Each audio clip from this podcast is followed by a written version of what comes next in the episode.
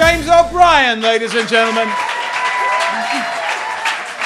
Thank you, good evening, and welcome to No Pressure to Be Funny at the Phoenix, as you've probably noticed, in Cavendish Square. My name is James O'Brien. I, uh, I, I hate it when we start with sort of personal anecdotes, but I have to tonight. I, I nearly didn't make it here tonight.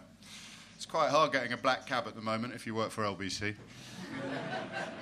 Oh, yes, my colleague David Mellor has been in the news for ranting at a London cabbie.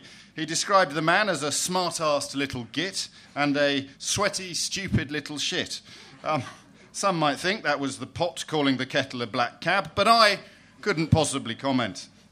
Um, I've got to walk past him at work, of course. I would take the long way round, but he'd probably tell me I didn't know where the fuck I was going.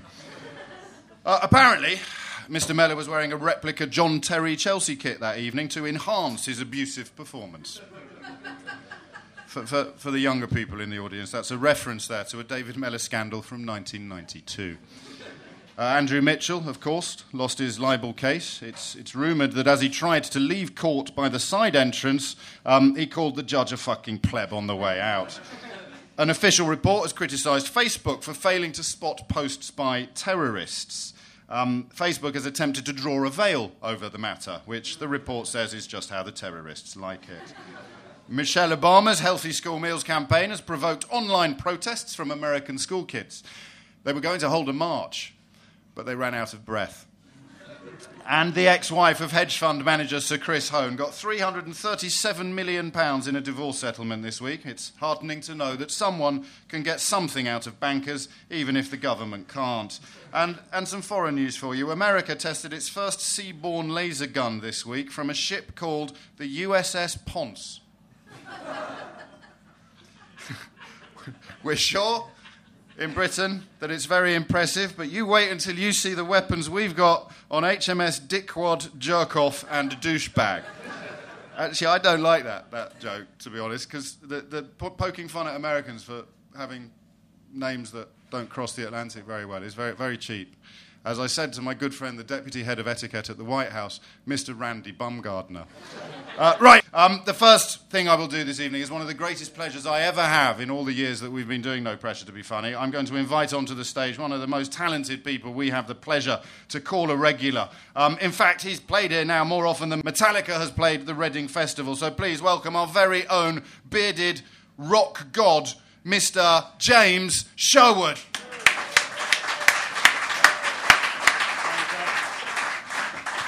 Uh, thank you very much. Thank you very much. Good evening. Hello. Now, this, this song is uh, about probably the most stupid thing that uh, any politician uh, has ever said uh, in answer to a, a, question. You may disagree, James. You've asked a few politicians a few questions. But um, Ed Miliband was asked the question um, How do you feel when you see a white van? And he said, Well, I feel respect. Now, that's a very good impression. I don't know if you've noticed. Uh, I've got that perfect combination of he sounds a little bit like the cross between how a deaf person talks and how a deaf person hears uh, is what is what one person thinks that's brilliant. Um, I thought that this afternoon. I thought that's good. That's good. Oh, the two people. Sorry, you were just wetting yourself silently for a while. Uh, so uh, let's, uh, before I offend uh, any more disabled people on with the song.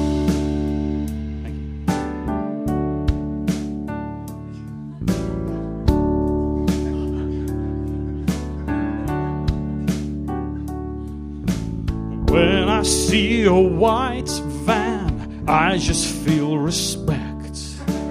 Other van colors have a different effect. If it's grey, then I feel serious and sad and stuff like that. If it's red, then I'm excited, cause it might be Postman Pat. You can camouflage a van if you're in the armed forces. They had a three wheeled yellow one on only fools and horses. When a car'll bring the shopping in, the van is usually green. If a van's playing a tune, then it probably sells ice cream. Whoa, whoa, vans, you know can be big and they can be small. But Van Gogh and Van Morrison, watch out, cause they're not really vans at all.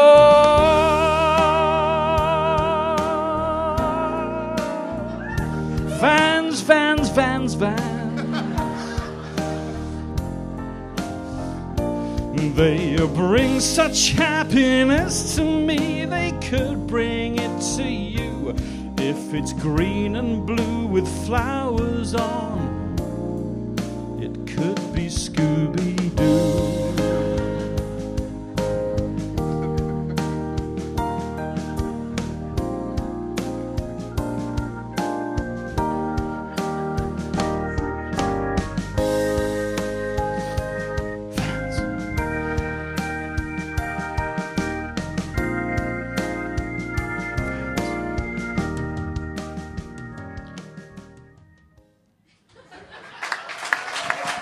Ladies and gentlemen, James Sherwood and his van. Please join me now in welcoming to the stage this week's panel. Please welcome Aisling Bea, Beatrix Campbell, Trevor Crook, and Tobias Persson.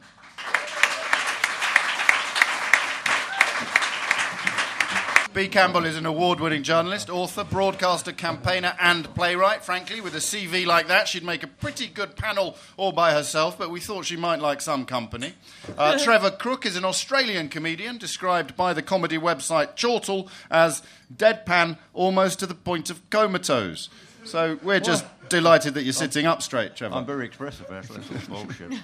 Uh, Aisling Bea is an award winning comedian and actress whose presence as the second woman on our panel this week means that this month's podcast is already twice as good as one episode of Mock the Week.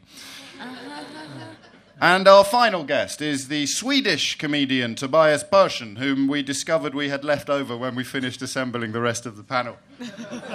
Ladies and gentlemen, the panel! Ouch! Ladies and gentlemen, Alistair Barrie.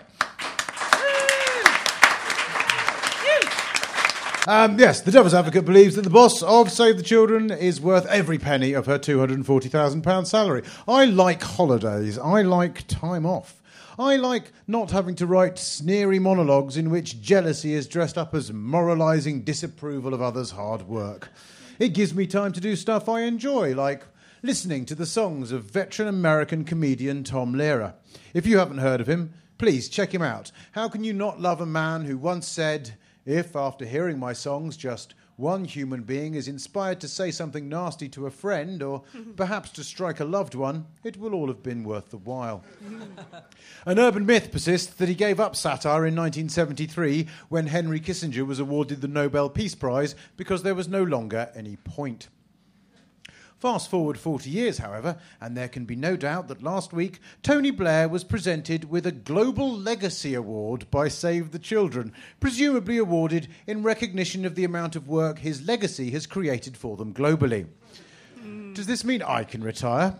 Not content with a PR blunder akin to offering Vladimir Putin free travel on Malaysian Airways. It was also revealed that Save the Children pay their chief executive, Jasmine Whitbread, a salary of £240,000 per annum.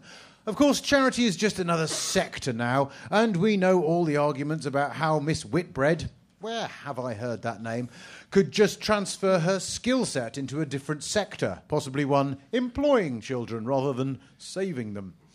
All this in the same week that Boris Johnson said his favourite thing about London was its 78 billionaires, who apparently provide the rest of us with work, bringing the car round to the front of the hotel. You would think a remark so massively ill judged that even Andrew Mitchell and David Mellor agreed it was a bit cunty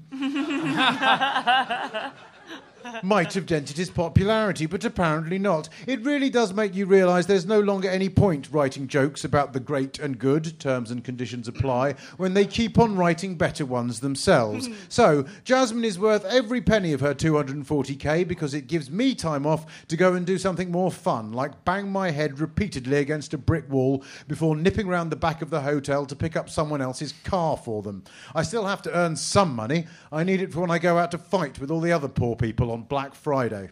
Thank you. Alistair Barrie, ladies and gentlemen. So it's a true story that um, uh, Tony Blair awarded a, a wonderful award by Save the Children in America, which of course prompted many people working for Save the Children in Britain to uh, to threaten to resign in in protest. I, I, I sort of. Bea Campbell, we'll start with you because he, he, he did get the award for doing stuff that actually happened, and all the protests against him getting it uh, also for stuff that actually happened, but not the stuff that he got the award for. Has he been treated unfairly, do you think? No.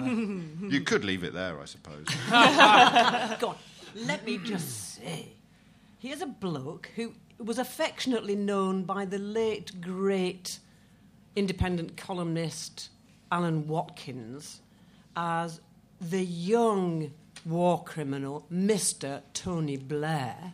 Mm-hmm. Well, Mr. Tony Blair aided and and abetted what you might call the massacre of hundreds of thousands of children. 39% of the casualties in the UK US bombing of Iraq were children.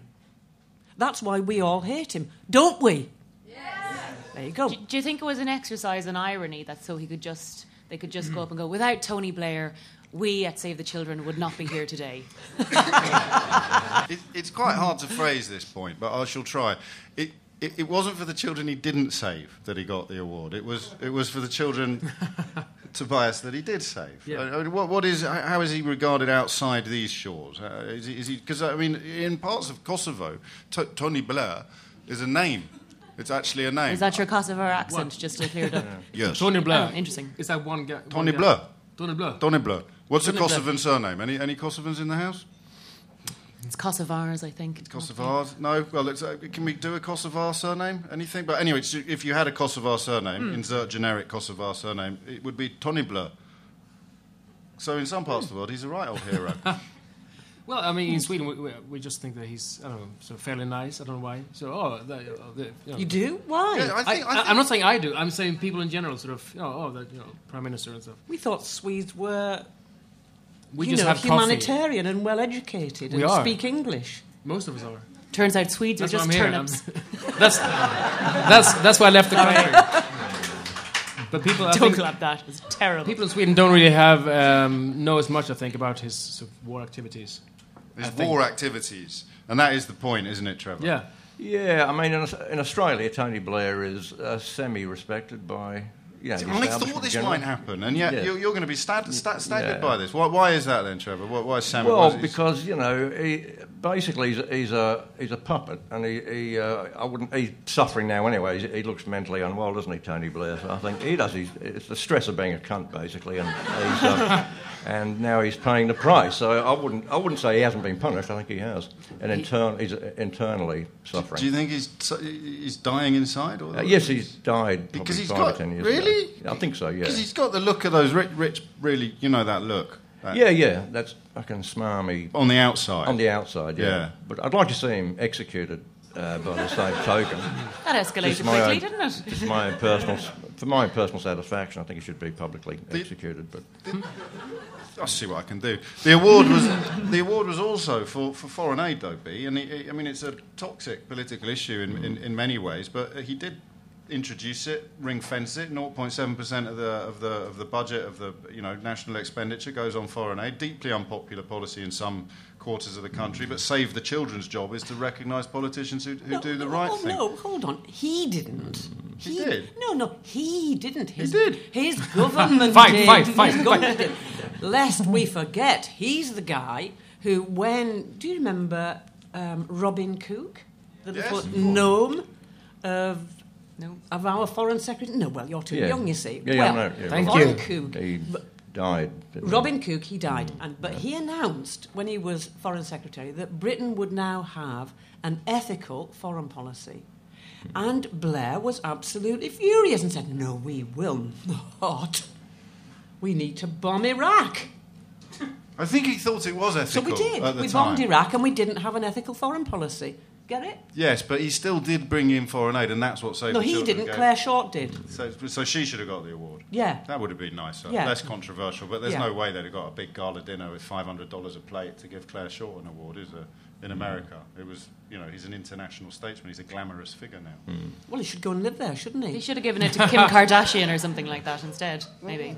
What, what, what, what, I mean, talking about our prime ministers, I, I'm always sort of interested to know whether the British have a uniquely negative and cynical attitude. It's odd to think that in recent months, Gordon Brown and John Major have both sort of been treated quite respectfully by a media that once used to line up to sort of crucify and denigrate them at every opportunity. In, in, in Sweden, to, to, Yeah. it's, it's an interplay, because I know we were talking before, you do gigs on, on in both countries. The political mm-hmm. interplay in, in Sweden is it the same as there? Are politicians generally regarded as, as sort of one notch down from paedophiles, whether they ah. actually are? One notch above. Well, some of them, of course, it's an intersecting yeah. group as a we thin are line between politicians increasingly. Dis- but, but how does it work there? How does it work at home? We actually treat our politicians quite well. Really? Yeah, I mean, compared to, I mean, mag- daily papers over here, where they you know, take photographs in the bathroom and stuff. And do you get a better class of a politician as a result? No. What about in Australia? I presume Australian politicians get as rough a ride as British ones. Well, do, we've got boat people in Australia. They're regarded as refugees. Yes. Uh, they get more sympathy because they're coming from war-torn countries, and, and you tend to think, well, we helped to uh, you know, destroy those countries, so now we're getting sort of payback. You know, we're getting these refugees. They come in boats, apparently. They travel a thousand mile across shark-infested waters, they can come to Australia and go on the dole. That's what they think. A lot of Australians think they're coming to get uh, to Yeah, get the dole familiar. and the benefits of the Australian welfare system. But uh, And know. Tony Abbott enforces that idea, doesn't he? Your current Prime Minister is. is Yeah, more so than uh, you know uh, Rudd and Gillard. You know, you're allowed. Well, we've signed the, the UN Refugee Convention, so uh, we have to bring in thirteen thousand a year, which isn't a lot. I mean, over ten years, one hundred thirty thousand. So it's not. A lot of people think we're being swamped by refugees, but it's thirteen thousand a year max, and sometimes less. So it's different here though because you got I don't really call you don't call them refugees from Europe, do you? Are coming here? They're immigrants or they're It's refugees? a- if it's within the European Union, they're migrants because it's a sort of uh, political body. If they're outside the European, it's immigrants. If they're coming from war-torn countries, it would still be refugees. But no one gives a shit. They're just dirty foreigners for most of UKIP. yeah. That's the way. That's the way the narrative is going at the moment. Which occurs to me actually, we're, we're swamped on the panel this evening. I've just realised. Yeah. Thank you for having me. Guess who just snuck in? Taxi. Can I just say that in my country, I was a doctor? it's very different for me than for someone who came over 20, 30 years ago. Yes. I'm very lucky. I'm a post Riverdance generation. Where sort of, not really. We're just sort of dancing Egypt rather than terrorists now. Um, and it's an odd position to be living in the UK and using a lot of the services and very grateful to be here. But to be one of the okay immigrants. Yeah. And to be sort of the For now. acceptable. For now, yeah, actually, for now. for now, But can I just say, um, until this podcast finishes and nobody likes us anymore. Um, but it's an odd thing to be one of the acceptable faces because it, you have to kind of work out what, what part of this is is a trouble with immigration and a strain on the services, and what part is just plain old racism. And th- I think that's what you have to work out in each argument. What point of this is going, oh, yeah, maybe it is a strain on the services. But actually, if you look at the numbers, immigration adds more to the current society than it does. There's more skilled labourers coming in than not. And yet we're, we're going, oh, we're swamped, we're swamped. And I think it's because of like uh, uh, headlines and characters and Twitter saying things and people believing them. But actually, the, the, the facts aren't there and it doesn't. I would, I would say it brings up. Int- when I came over here, I came over here to go to drama school. So for two years, I didn't earn. For two years after that, I didn't earn yet. I was still able to use all the health services. If I was to go to America, I'd still have to have a huge amount of savings. I'd have to prove that I have, say, $5,000. Never had to do anything like that here. And I've been completely able to use the health. There's no joke coming at the end of this, by the way. it's, it's, it's, it might only be a valid point. Boring. Um, Have you been very poorly? Have you have you used a lot of services? Have Oh, you- I, I hop down to the NHS, nurses when I just want to chat. That's not. Like, I am absolutely that's a burden lovely. on the system. Like, I'm like, oh, I hurt my finger, but I also would like a hug. Um, ladies and gentlemen, slight change of pace now. If you would join me in inviting onto the stage Nick Revell.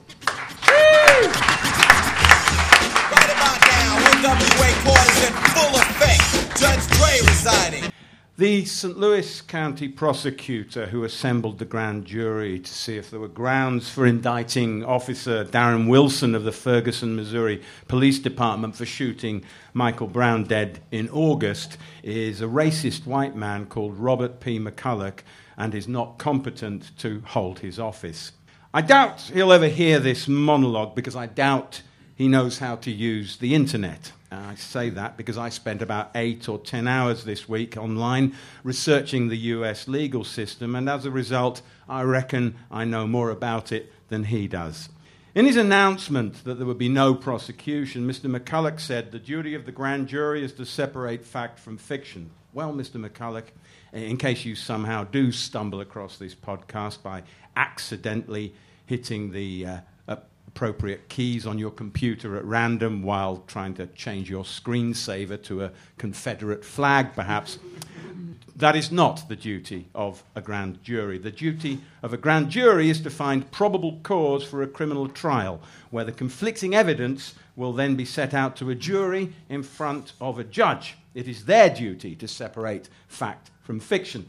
Mr. McCulloch, don't take my word for it. Read the words of Antonin Scalia. Uh, in case you don't know who Antonin Scalia is, Mr. McCulloch, he is a judge of the Supreme Court of the United States, which is the top court in the country where you live. Justice Scalia said in the case of United States versus Williams, 1992, told you I'd been online, it is the grand jury's function not to inquire upon what foundation the charge may be denied or otherwise to try the suspect's defences, but only to examine upon what, upon what foundation the charge is made by the prosecutor. The suspect under investigation by the grand jury has never been thought to have a right to testify or to have exculpatory evidence presented. So, Mr. McCulloch, you had no business doing what you did, calling the defendant to testify. Although, in fairness, I do admit your team did subject Officer Wilson to very tough questioning, like you felt your life was in jeopardy and use of deadly force was justified at that point, in your opinion. Hmm. You didn't press other law enforcement officials about contradictions in their testimony, which was wrong, Mr. McCulloch. The prosecutor's job before a grand jury is to argue one sided for a prosecution. But you did subject prosecution witnesses to stiff cross examination, which is the job of the defense counsel. Not that there is a defense counsel in a grand jury hearing. But you changed that, didn't you, Mr. McCulloch, in your unprecedentedly even handed way. Which leads me, Mr. McCulloch, to the word prosecutor, which appears in your job title. It means you are responsible for prosecuting. Ask your friends in the St. Louis Police Department to explain the term. So far, Mr. McCulloch, it could look just like you're being incompetent or stupid, which is why I'm talking slowly. But forgive me, it gets more sinister, which is why I reckon you're probably a racist or at least biased. See, I know you spend most of your time working with the police force. So it must have been difficult for you to be suddenly charged with putting someone who's effectively a colleague in the dock. So I'm confused that you didn't step aside and let a disinterested party conduct the case. That was suggested to you, wasn't it? You may have forgotten, but it's been in all the papers. I knew your father was uh, shot dead by a black man when you were 12. I lost mine from natural causes when I was 54, and that still hurts. So I can imagine how much pain you must feel. It might be, even be in some way an explanation for your apparent racism, but of course not a justification. You see, Mr. McCulloch, it was a really sensitive case. Surely you knew that. Surely even you could see some connection between the shooting and the riots back in August. It's possible you didn't. Uh, it was obvious even to members of undiscovered tribes in the Amazon rainforest.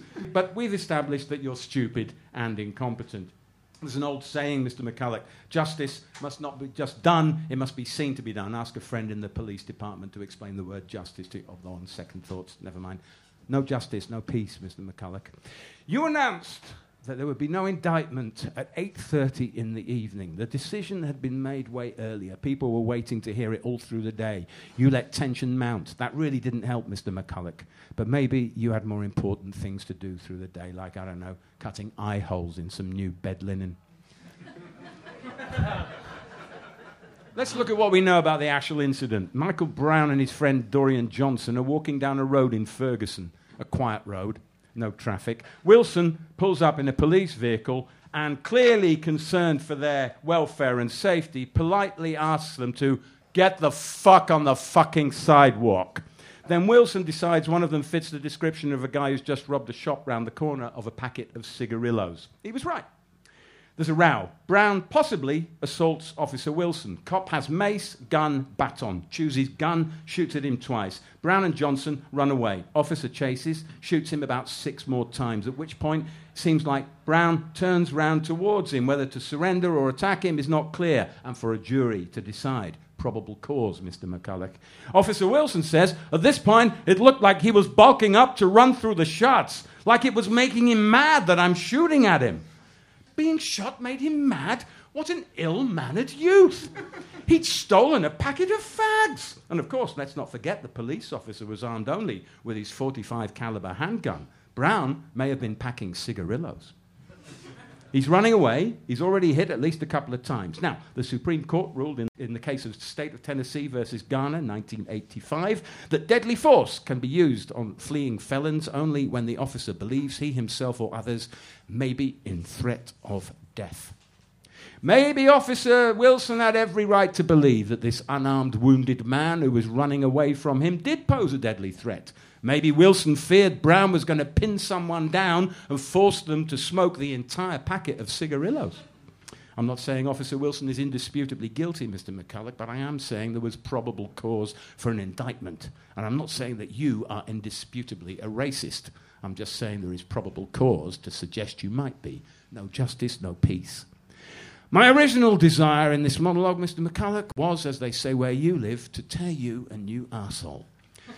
But judging by all the shit that oozes out of your face, there's clearly no need. Now, those of you listening here in Britain may think this case does not concern or affect you directly, but I say this this policeman shot dead someone who he initially swore at for walking in the road.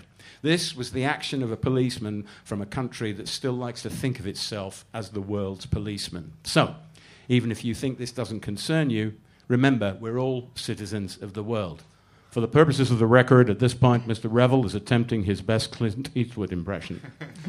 so, next time you're walking down the road and you hear a disembodied voice from the drone two miles above your head say, Get on the fucking sidewalk, you just have to ask yourself one question Do you feel lucky? Mm. Well, do you, punk? No further questions, Your Honor. Nick Revell, ladies and gentlemen.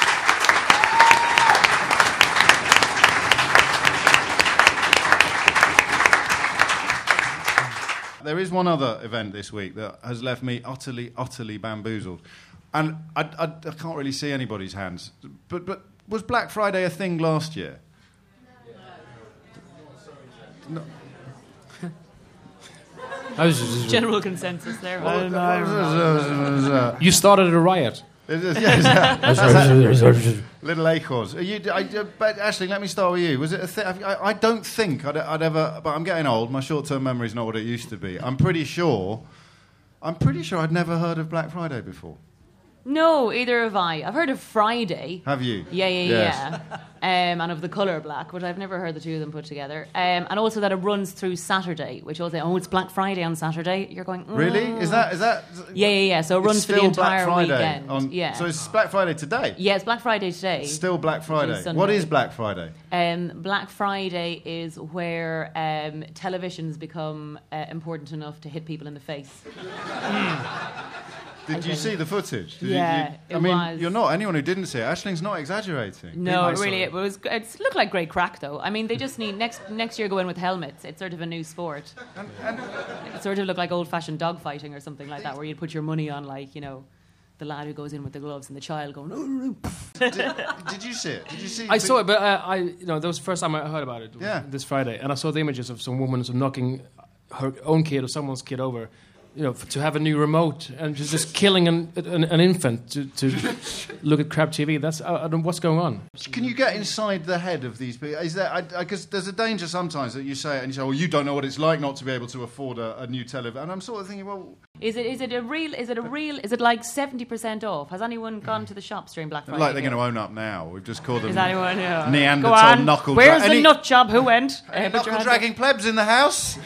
Say, I mean, it's not like like they gave away you know free cars or rainbows. You just No. slightly cheaper TV. But it's more than ten percent. It was a deal. I mean, it was, Was worth. it? Yeah, Okay. it, was, it wasn't worth treading on your own child's larynx for, but it was. but it was worth getting out of bed early, perhaps. But with why is it called black? That's what I was trying to Yeah. work out. Oh, actually, it's 'cause- because after Thanksgiving is apparently the time in the year when um, shops officially come out of the red and start going into the black, which is don't- I uh, as in start making don't- profit. There's three. So there's three explanations around, and that you're absolutely That's right. the- that's one. one. That is one That's of. the that, no, one. that is one That's of. the right that is one. one of. Ah, that's the right one. That is one of. That's that the one. one That's the right. Yeah, no, fair enough. That's the right one. But yeah, so that's what it is. But what is in the mind of somebody who, who, who turns up at ASDA in Wembley, some of the footage I saw, with a f- with their game face on? It's for- not. I for a don't think it's 20, it's, to it's 20 not quid class coffee related. machine. It's not class related. It's consumer related. Yes, So but what is it? What is from- the frenzy? Trevor, you have a go. Well, so, I mean, I, I You are the most frenzied member of the panel after well, all. No, Australians don't get frenzied. You know, we don't have. We don't. We have Black Wednesday in Australia. Actually, that was a, a bushfire. And fires tend to uh, fires tend to turn things black. So That's not a euphemism, is it? It was a No, no, no. it's- it's What, what do black. you think's going on? I think it's just poor people uh, trying to because it's all debt driven. They don't uh, can't can't afford it. It's all on credit cards. So it's, I think it's poor people trying to escape the mundaneness of their sad lives. You know, that, something like I Oh, that. don't ch- cheers. think that's the Thanks, the mate. best It's, all, it's an addiction. It's an addiction. But to, they can do that with. They could do that every day. They, they, yeah, but yeah, it, No, they like make an occasion I- of it. but They make that- they could do it. every day, It's an could- addiction to gadgets. I I think that's what But, is. but why Black Friday? why? Why? Because it's a big thing. It's when like the Valentine's Day, and shops- people, some, the papers make it a big thing, and it says uh, it's coming, and you have to get ready. People How- get, get their I- I- bats, and And, and that would be hard to resist, would it, if you were a peasant?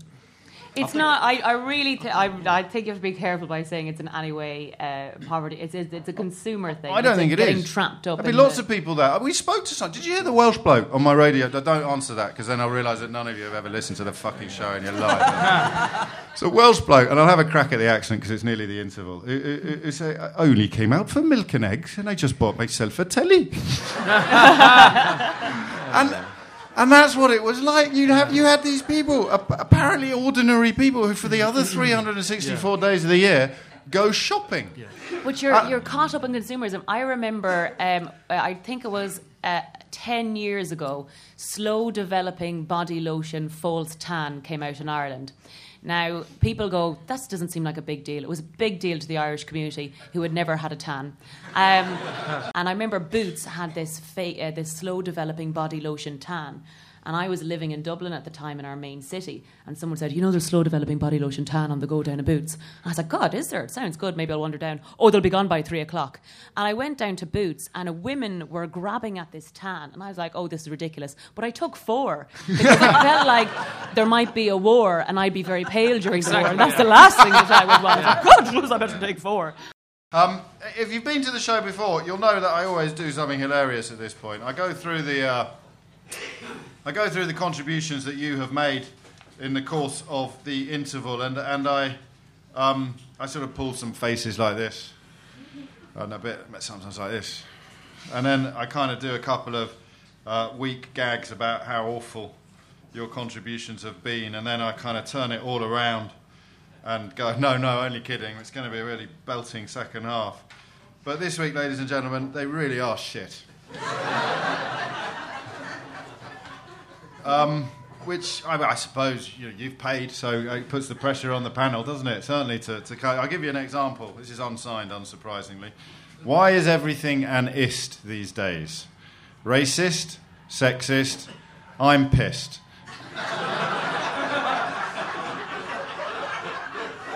Am I the only one? Um, now, for the second musical interlude of the evening, Mr. James Sherwood.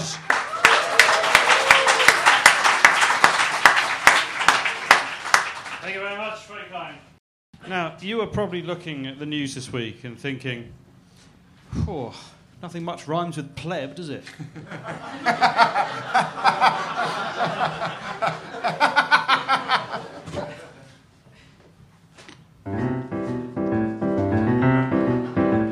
Andrew Mitchell was running rather late when a cop said he should bring his bike through a different gate. He blew his top and to the cop, as you may well have heard, he criticised the policeman with a rather unusual word. Andrew, your career is now at its lowest ebb, cause when you saw a policeman, you called him a fucking bleb. The policeman was unimpressed and ran off to the Sun, as any proud and self respecting policeman would have done. The Sun said yes, and I confess I would have done the same for a story of a Tory calling a cop a ridiculous name. Andrew, now the truth is all over the web that when you saw a policeman, you called him a fucking pleb. The next day, Andrew once again was cross. He grabbed a copy of The Sun and went to see his boss. I promise you, it isn't true, this cop's out of his mind. He wasn't sacked, but after a month, he gave up and resigned. Now the welcome in the house must be colder than mid Feb. Cause when you saw a policeman, you called him a fucking pleb. Andrew Mitchell got several policemen fired. We saw him as a victim against whom the police conspired. Then, just for fun, he sued the Sun, which wasn't all that wise. Because for once, the Sun's front page was not a pack of lies. You're dumber than George Bush, Andrew, or even his brother Jeb. You called him a fucking pleb. The judge decided the punishment should be big. He looked down from his judge's chair, straightened his judge's wig. It bothers me you're going free after these things you did. Instead, you'll have to pay the costs of several million quid. You should have run off quicker than Lord Coe, normally known as Seb, instead of calling a policeman. He's a pleb. Thank you, Andrew, you cheating Tory beast. I've needed cheering up since Andy Coulson got released. You're a dreadful bloke and now you're broke. I guess these are the facts. At least this way you won't have to pay the mansion tax. Before no one had heard of you, now you're practically a celeb. Cause when you saw a policeman, you called him a fucking plebe. James Sherwood, ladies and gentlemen. James Sherwood.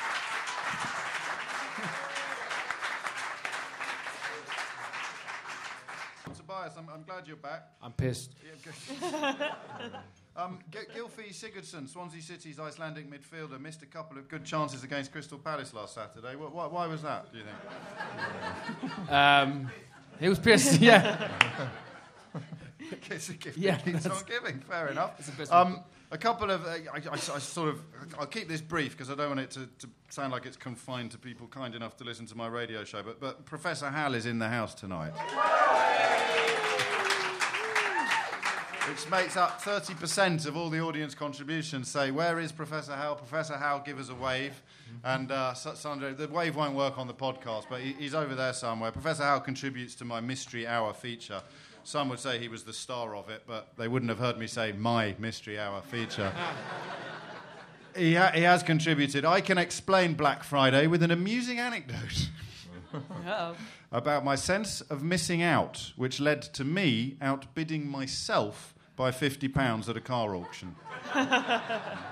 That's it, isn't it? You're right. And, and he says it's about, he is, I should add, the professor of the public understanding of science at the University of Brighton. Um, he, he adds it's about a sense of preset entitlement coupled with a fear of missing out. And that, that is why he is the professor of the public.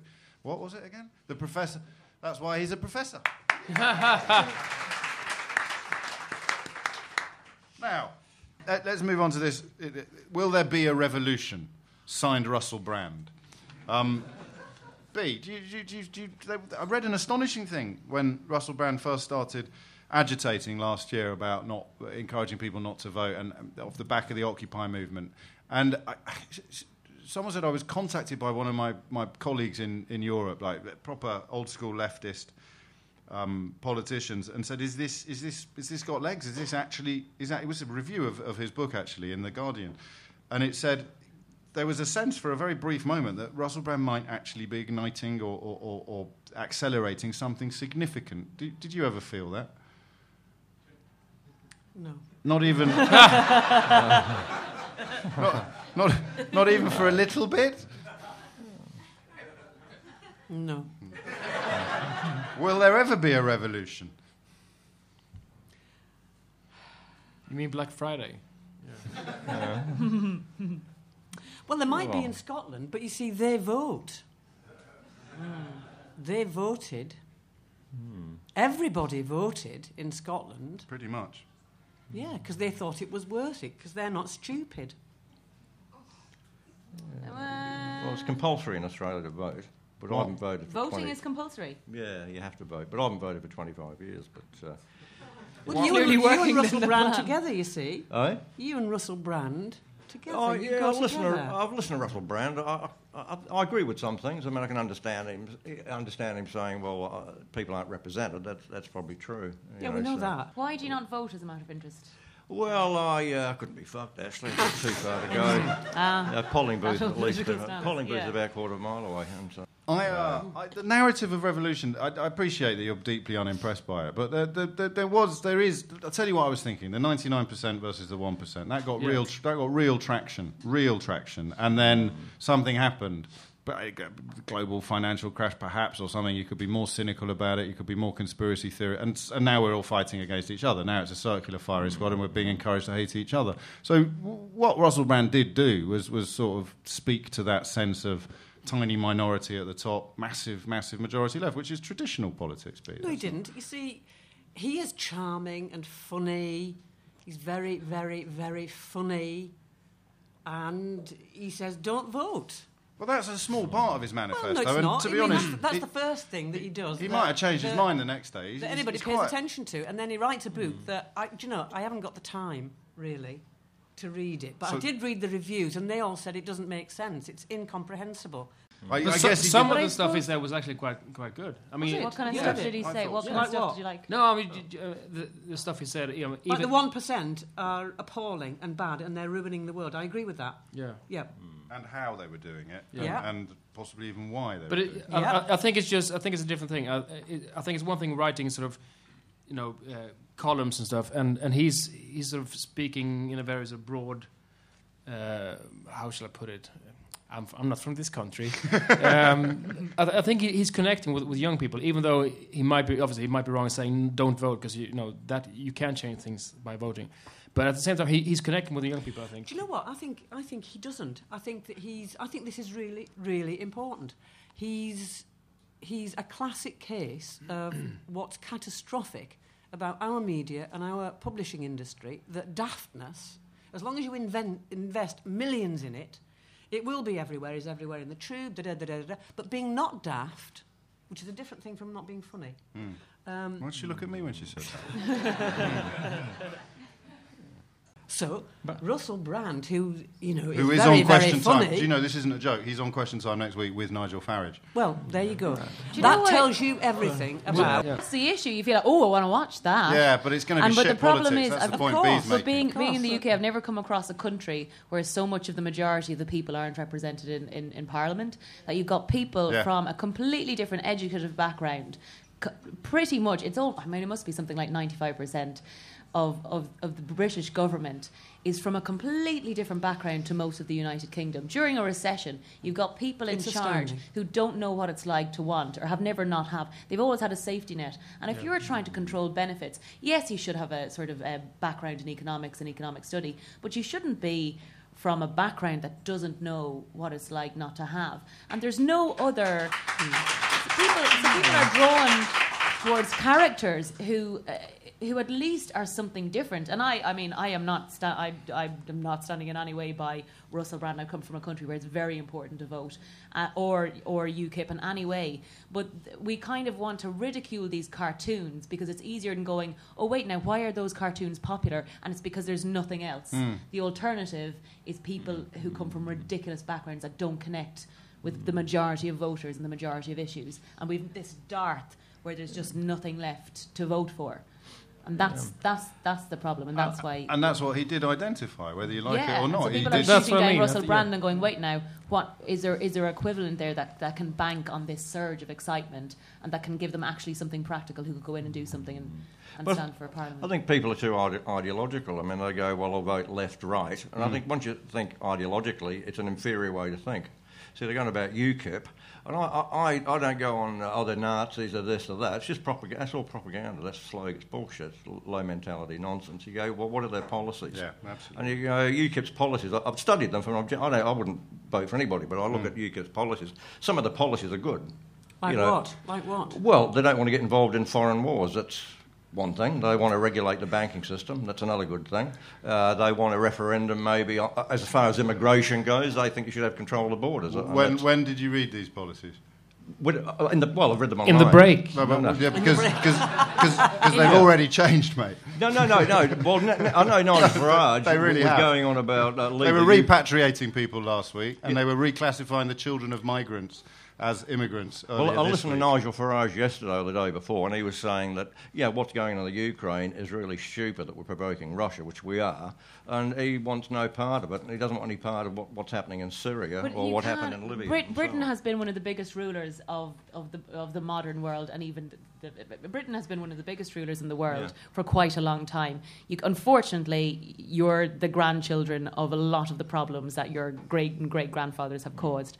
You can't just walk away from that and go, "We've no more responsibility now," because it's just not kind of cool. Hmm. There, Britain is Britain and America have created and have helped a lot of situations, but you can't just walk away from them now and go, "We're not going to get involved in foreign wars." Sorry, but it's historically too late.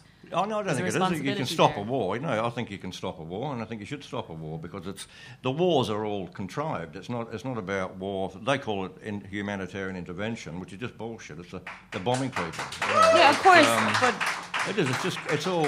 You have a look at the countries that are being attacked, and you can see. Well, uh, in the Middle East or North Africa, they're all independent Arab countries who Oil are moving, producing. all, but all moving away from the American dollar. Whether it's Libya, Syria, Iraq, all moving away from the American dollar. So then the petrodollar is under threat, and that's why these countries get attacked. So they can put puppets in a power, who then change it so that they deal, sell their oil through the American dollar, and that's what it's all about. And they go, they try to paint a humanitarian face on it. It's bullshit, top to bottom. Uh, you. So you agree with UKIP, UKIP then still? On, on some policy, but I wouldn't, I wouldn't necessarily vote for them. But I, I don't look, I look at the two main parties or three main parties. They're abysmal puppets, all, all three of them. And how can you vote for any of them? But in But Spain, no in Spain, this fourth else. option has come from the left, which is uh, it makes a lot more sense. So you, you're talking about a, a, a I'm party talking run by a former commodities Yeah, I- trader. You've got Lord Willoughby de Brooke sits on the House I'm of Lords benches parties. for them. At the Earl of Dartmouth sits in the European Parliament for them, and they sell themselves as representing ordinary people, whatever the hell that's supposed to mean. And and it's Yeah, it's yeah. it is. I think the technical political science term is is bollocks. Is what. It, but it's a pity the Green Party but it's it's fourth. It's another option that's not so exactly. So in Spain, you've got Podemos at the moment, who've done all of these things. They've they've ripped up the rule book. They've completely challenged the status quo. They've described the established parties as being moribund and interchangeable and identical. But they've said we're here to help everybody, not just people who have got the right passport or the right skin color or the right. Um, Ethnicity, and, and that, that, that's, that's, that's where Russell Brand I, I thought was exciting. But Is why, it for a but while? why- but he's not actually talking to anyone who will make a difference. Exactly. Because he's asking people. Not, I, I mean, who he, who, is, who reads his book. I mean that if he's telling people not to vote, voting is your voice and your choice. Nick Clegg or the Pope? Is this like Would you rather? No, it's snog, snog, marry, avoid. Snog, The Pope. You want to go with the Pope? The Pope, uh, we, we, we've noticed this week, has been making some actually sort of really powerful comments. He's been talking about immigration policies and demanding a sort of Christian charity that people get treated decently. He said there's a vacuum of ideals in the West. Bureaucratic technicalities. He's attacked the European Union. Free market capitalism has come in for a kicking. He says the autonomy of the markets should be rejected. Spoken out against uh, uh, the, the Mediterranean becoming a vast cemetery for the boat people that Trevor was referring to earlier, although perhaps not the Mediterranean ones. Um, dialogue with ISIS, threat of state terrorism. I, he's been saying some really amazing Yeah. stuff, and Yeah. nobody's noticed. And this was one speech. I think it Jesus was pretty Christ. much. Yeah. What is required is a concerted commitment on the part of all, based on mutual trust, which can pave the way to lasting peace and enable resources to be directed not to weaponry, but to the other noble battles worthy of man the fight against hunger and sickness, the promotion of sustainable development, and the protection of creation and the relief of the many forms of po- poverty and marginalisation, of which there is no shortage in the world today.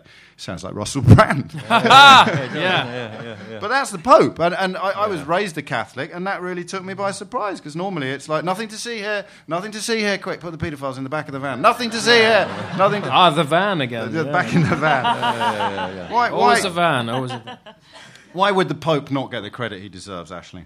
Uh, I think this this guy. I was raised very Catholic as well, but this guy, who's he's only been in what Pope Francis has only been what four years, Yeah, and he if bel- that. he he knows what he can achieve and what he can't. So he hasn't come in in a sort of blaze of glory, but he seems to be a good egg, and um, he's lived a very humble existence. Um, and so he kind of lives by what he'd like to preach. I think the, the the church became for quite a long time, rather than a source of hope and inspiration, it became a bit like Starbucks, just sort of um, trying to screw money and other things out of people. Um, but now He's the real he's- deal then, you he's think? the real deal, yeah. And I think See, that the speech was as- over for half, a, like it went on for half an hour, and he wasn't afraid to stand there and sort of talk about. Um, I think it probably went under the weather because it was probably very sensible advice. So he wasn't going, you know, like, ah, not praying, you know, pray, we're praying. You know, he was just like going, well, maybe we should be nicer to each other, not be dicks. Oh, eh, a bit boring. And, he- and, he, and he was to say 500 million people could be here by Friday, so he he was sort of achieving a. a, a There, there's more. I think there's there's a this slowly, slowly catchy monkey, as they say in the church. Um, but I think that sort of policy is more like like slowly, slowly catchy altar boy, wasn't it? Yeah, yeah, there was also that one. Um, no, slowly, slowly, catchy monkey was Michael Jackson's. Um, but uh, It's an easy I- mistake to make. Uh, but I, I, I think like he, he's made something like I think a couple of weeks ago he, he fired a cardinal who had sort of uh, big views. He was uh, homophobic. That's That right, yeah. to find. But yeah, and so he's This would have been a replacing someone more liberal. huge story at any point in my life, I would have thought. And yet, Yeah. something at the age of 42, suddenly the Pope being sensible and nice and, and, and, and quite But Christian. maybe that's what they need. Maybe it just needs to be Christian. more What- groundwork what a shock. than. well, it, it is a shock. But he's, he's left it late, hasn't he? Could have said fucking three, four years ago. you Yeah, well, as a How long has he been in representative, only a couple of years. Oh, a couple of years. but Yeah. Said something. Well, the, the other fellow had to retire because cause he was in charge when a lot of the really, really bad stuff went. Oh yeah. Uh, what, what happened to the old? He retired He's because of retired. health? Yeah, he's, he's, he's now living in poverty in Rio de Janeiro, helping okay. the. I'm sorry, he's now living in a palace just outside Rome with a staff of Oh, there 412. go. Yeah, it's fucking shocking. Oh, I'm an ex-Catholic as well, so we're, we're all taught. It's fucked our lives up, hasn't it? Really, I'm a mess. Any more Catholics out there? It's uh, Yes, it has. Actually. it has. It's just. I'm a Swedish atheist. Hello. I don't believe in God. Why do you look so happy? Oh, actually, yeah, I'm happy. Tobias, while, while you're I'm talking, th- there was a report last week of a steep increase in the number of teenagers in Finland suffering from insomnia. Why? Uh, they can't sleep. That's why. Easy. This has been No Pressure to Be Funny, presented by me, James O'Brien, created by Alistair Barrie and Nick Revell, featuring Aisling Bea, Beatrix Campbell, Trevor Crook, Tob- Tobias Persson, and James Sherwood. Thank you very much, and good night.